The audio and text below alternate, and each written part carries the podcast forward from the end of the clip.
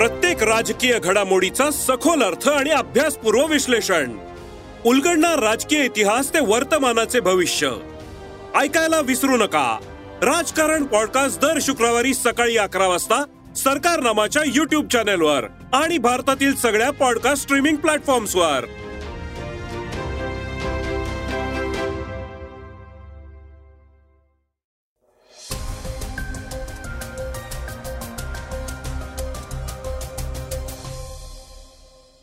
श्रोते हो नमस्कार. आज शुक्रवार अठ्ठावीस एप्रिल. मी अनिरुद्ध गद्रे. आता ऐकूयात आजचं सकाळचं पॉडकास्ट सकाळच्या बातम्या. माणसानं चंद्रावर पाऊल ठेवूनच कित्येक वर्ष लोटली. आता पृथ्वीच्या या उपग्रहावर वस्ती निर्माण करण्याचं स्वप्न माणूस बघतोय. त्याचाच एक भाग म्हणजे चीन आता चंद्रावर घरं बांधण्याची मोहीम सुरू करतोय. तर महिला स्मार्टफोन्समध्ये नेमकं काय बघतात? याची उत्सुकता तुम्हाला असेल तर याबाबतचा एक अहवाल समोर आलाय. तसंच समृद्धी महामार्गावर आता विशिष्ट वाहनांनाच प्रवेश दिला जाणार आहे. तर आजच्या चर्चेच्या बातमीत सरकार पाडल्याबद्दल बदला घेण्याचा इशारा उद्धव ठाकरेंनी दिलाय. ही बातमी आपण ऐकणार आहोत. सुरुवात करूयात चंद्रावर घरं बांधण्याच्या बातमीपासून. सध्याच्या तंत्रज्ञानाच्या जोरावर जगातील अनेक देशांनी मोठी झेप घेतली विशेष म्हणजे या तंत्रज्ञान बदलांचा वेगही प्रचंड आहे. याच तंत्रज्ञानाच्या जोरावर काही देश पृथ्वीवरच नव्हे तर चंद्रावरही राहण्याचा विचार करतायत. या दिशेने वेगानं काम सुरू केलंय ते चीननं. यासाठी चीनकडून अनेक मोहिमांवर काम केलं जाणार आहे. चीन दोन हजार तीस पर्यंत चंद्रावर माणसं पाठवण्याचा विचार करत आहे या मोहिमेवर अमेरिका आधीपासूनच काम करत आहे. या रांगेत आता चीनचाही समावेश झालाय. या विशेष मोहिमेअंतर्गत चीन चंद्रावर घरं बांधणार असून त्यासाठी थ्री डी प्रिंटिंग तंत्रज्ञानाची मदत घेणार आहे. आपल्या या महत्वाकांक्षी मोहिमेसाठी चीननं काही टप्पे निश्चित केलेत. चायना डेलीच्या वृत्तानुसार रोबोटिक मेसन याच्या माध्यमातून मातीच्या विटा बनवण्याच्या योजनेवर चीन काम करतोय. दोन हजार तीस पर्यंत चंद्रावर प्रवासी माणसं पाठवण्याचा विचारही चीन करतय. यासाठी चंद्रावरील उपलब्ध संसाधनांचा जास्तीत जास्त वापर करण्यावर चीन भर देत आहे चीननं चंद्रावर प्रवासी माणसं पाठवण्याचा विचार करताना चंद्र मोहीम अनेक टप्प्यातून जाणार आहे. यासाठी Chang'e six Chang'e seven आणि चांग ई एट हे तीन टप्पे निश्चित केलेत. ही मोहीम दोन हजार तीस पर्यंत राबवण्यात येणार आहे. यापैकी चांग ई एट ही विशेष मोहीम असणार आहे. माणसं चंद्रावर जाऊन राहू शकतील का? माणसासाठी तिथलं वातावरण अनुकूल असेल का? चंद्रावर खनिज आहेत का? याची माहिती या मोहिमेद्वारे गोळा केली जाणार आहे. तसंच चंद्रावर दीर्घकाळ राहण्यासाठी काही स्पेस स्टेशन बनवण्याचा विचारही चीन करत आहे त्यासाठी तिथल्या वातावरणाचा विचारही केला जाणार आहे. यासाठी चंद्रावरील संसाधनांचा जास्तीत जास्त वापर करण्याचा चीनचा मानस आहे. त्यानंतर थ्री डी प्रिंटिंगच्या मदतीने चंद्रावर घरं बांधायला सुरुवात होणार आहे. डी डब्ल्यू या पोर्टलनुसार चंद्रावर काही काही ठिकाणी असे खड्डे आहेत जिथं पृथ्वीसारखं वातावरण असून तिथं माणूस राहू शकतो असा दावा करण्यात आला आहे. दरम्यान चीननं दोन हजार वीसमध्ये चंद्रावर एक मोहीम राबवली होती. चांग ई फाईव्ह या मोहिमेच्या माध्यमातून चीननं सर्वप्रथम चंद्रावरील माती परीक्षणासाठी पृथ्वीवर आणली होती. चीननं दोन हजार तेरा मध्ये चंद्रावर मानवविरहित यान पाठवलं होतं. आता महिला क्रिकेटची एक आश्वासक बातमी ऐकूयात. बीसीसीआयनं भारताच्या महिला क्रिकेट संघाचा वार्षिक करार जाहीर केला आहे.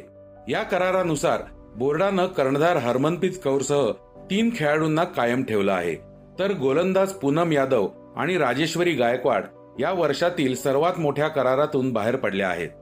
बीसीसीआयच्या ए ग्रेडमध्ये कर्णधार हरमनप्रीत कौरसह उपकर्णधार स्मृती मंधाना आणि स्टार अष्टपैलू दीप्ती शर्मा यांना कायम ठेवण्यात आलं आहे. ए ग्रेडमधील महिला क्रिकेटपटूंना वार्षिक पन्नास लाख रुपये मिळणार आहेत. गायकवाड आणि पूनम यांची पदोन्नती करण्यात आली आहे.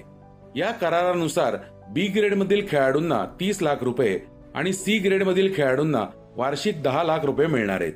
रेणुका सिंग ठाकूर जेमिमा रॉड्रिक्स शेफाली वर्मा रिचा घोष आणि राजेश्वरी गायकवाड यांच्यासह पाच खेळाडूंचा बी ग्रेडमध्ये समावेश करण्यात आला आहे.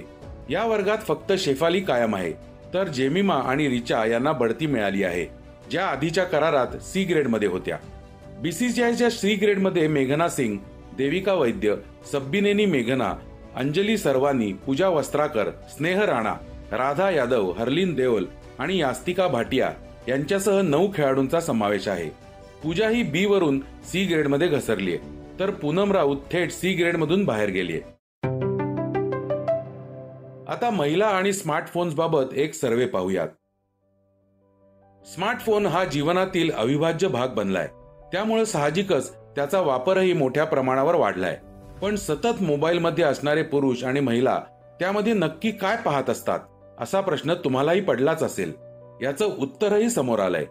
Conversation media platform Bobble A आयच्या रिसर्चनुसार जवळपास आठ पॉईंट पाच कोटी पुरुषांचा आणि महिलांचा अभ्यास केल्यानंतर यामध्ये काही मजेशीर बाबी समोर आल्या आहेत.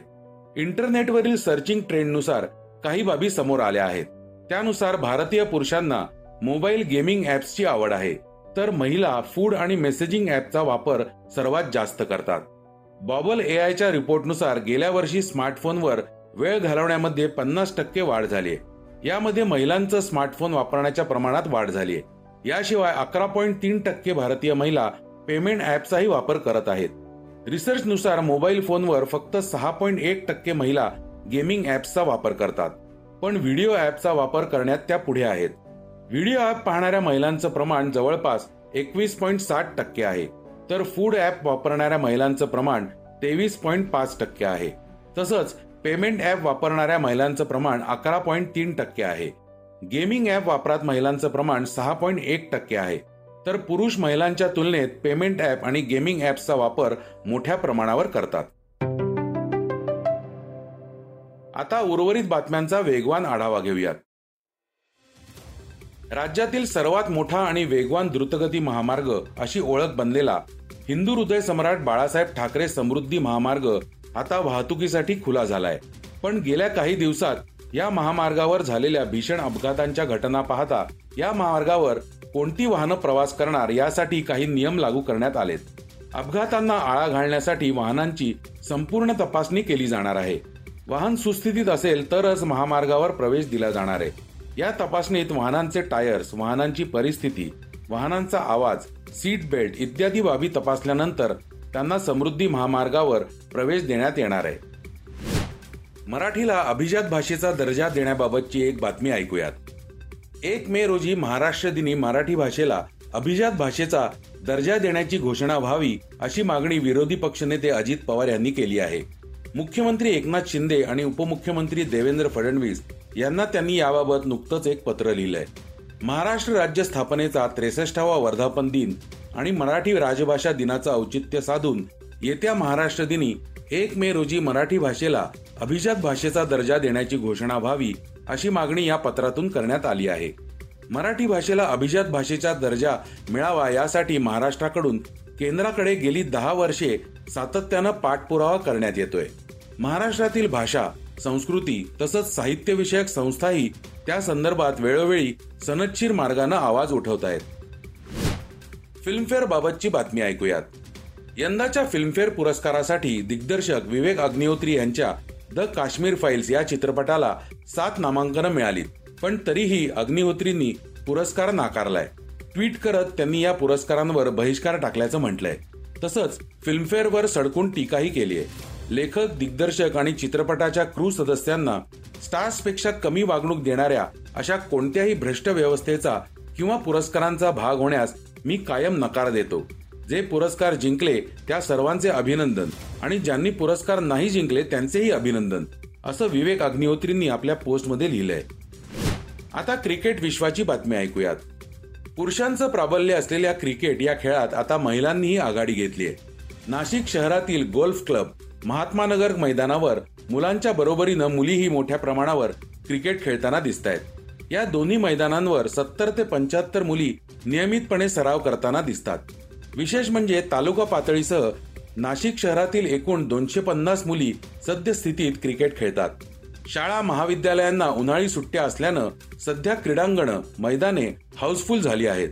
नाशिक जिल्हा क्रिकेट असोसिएशन तर्फे मुलींना क्रिकेट खेळण्यासाठी मोफत प्रशिक्षण दिलं जात असल्याची माहिती नाशिक जिल्हा क्रिकेट असोसिएशनने दिली आहे आता ऐकूयात आजची चर्चेतली बातमी. भारतीय कामगार सेनेच्या सभेत उद्धव ठाकरेंनी राज्यातील उद्योग आणि गुंतवणुकीवर भाष्य केलं आहे. यावेळी त्यांनी ठाकरे सरकारची तुलना सध्याच्या शिंदे फडणवीस सरकारशी केली आहे. तसेच सरकार पाडल्याचा बदला घेणार असल्याचंही ते म्हणाले. ऐकूयात ते काय म्हणालेत. उपमुख्यमंत्री कुठल्या तैवान का कुठल्या हाँगकाँगच्या कंपन्यांबरोबर त्यांनी करार मधार एमओयू केले होते सामंजस्य करार. कोणते करार? आपण जे बूट घालतो ना जोडे ते ब्रँडेड असतात. पण बऱ्याचशा कंपन्या बाहेरून ते बनवून घेतात आणि मग त्याच्यावर लेबल मारतात. तर ते जे काय बनवणारे होते ती गुंतवणूक आपल्याकडे किती दोन हजार तीनशे कोटींची गुंतवणूक महाराष्ट्रामध्ये येणार म्हणून फोटो काढले. आणि आज आता कळलं की ती जोडे बनवणारी कंपनी सुद्धा तामिळनाडूमध्ये गेली. हे बसले जोडे पुसत. आणि जोडे बनवते तिकडे. तुम्ही नुसते जोडेच पुसत बसा. म्हणजे जोडे पुसायची नुसती लायकी असलेली लोक राज्य करतायत. महाराष्ट्राचं होणार काय? ठीक आहे. मी मुख्यमंत्री म्हणून मला जे काय करता येणं शक्य होतं ते मी केलं. ज्या पद्धतीने पाठीत वार करून सरकार पाडलं त्याचा तो सूड आणि बदला घ्यायचा असतो घेणारच. तर श्रोते हो हे होतं आजचं सकाळचं पॉडकास्ट उद्या पुन्हा भेटूयात. हे पॉडकास्ट तुम्हाला कसं वाटलं हे जरूर कळवा. त्याला रेटिंग द्या आणि इतरांना रेकमेंडही करा. धन्यवाद. वाचा बघा आणि आता ऐका आणखी बातम्या. ई सकाळ डॉट कॉम वर.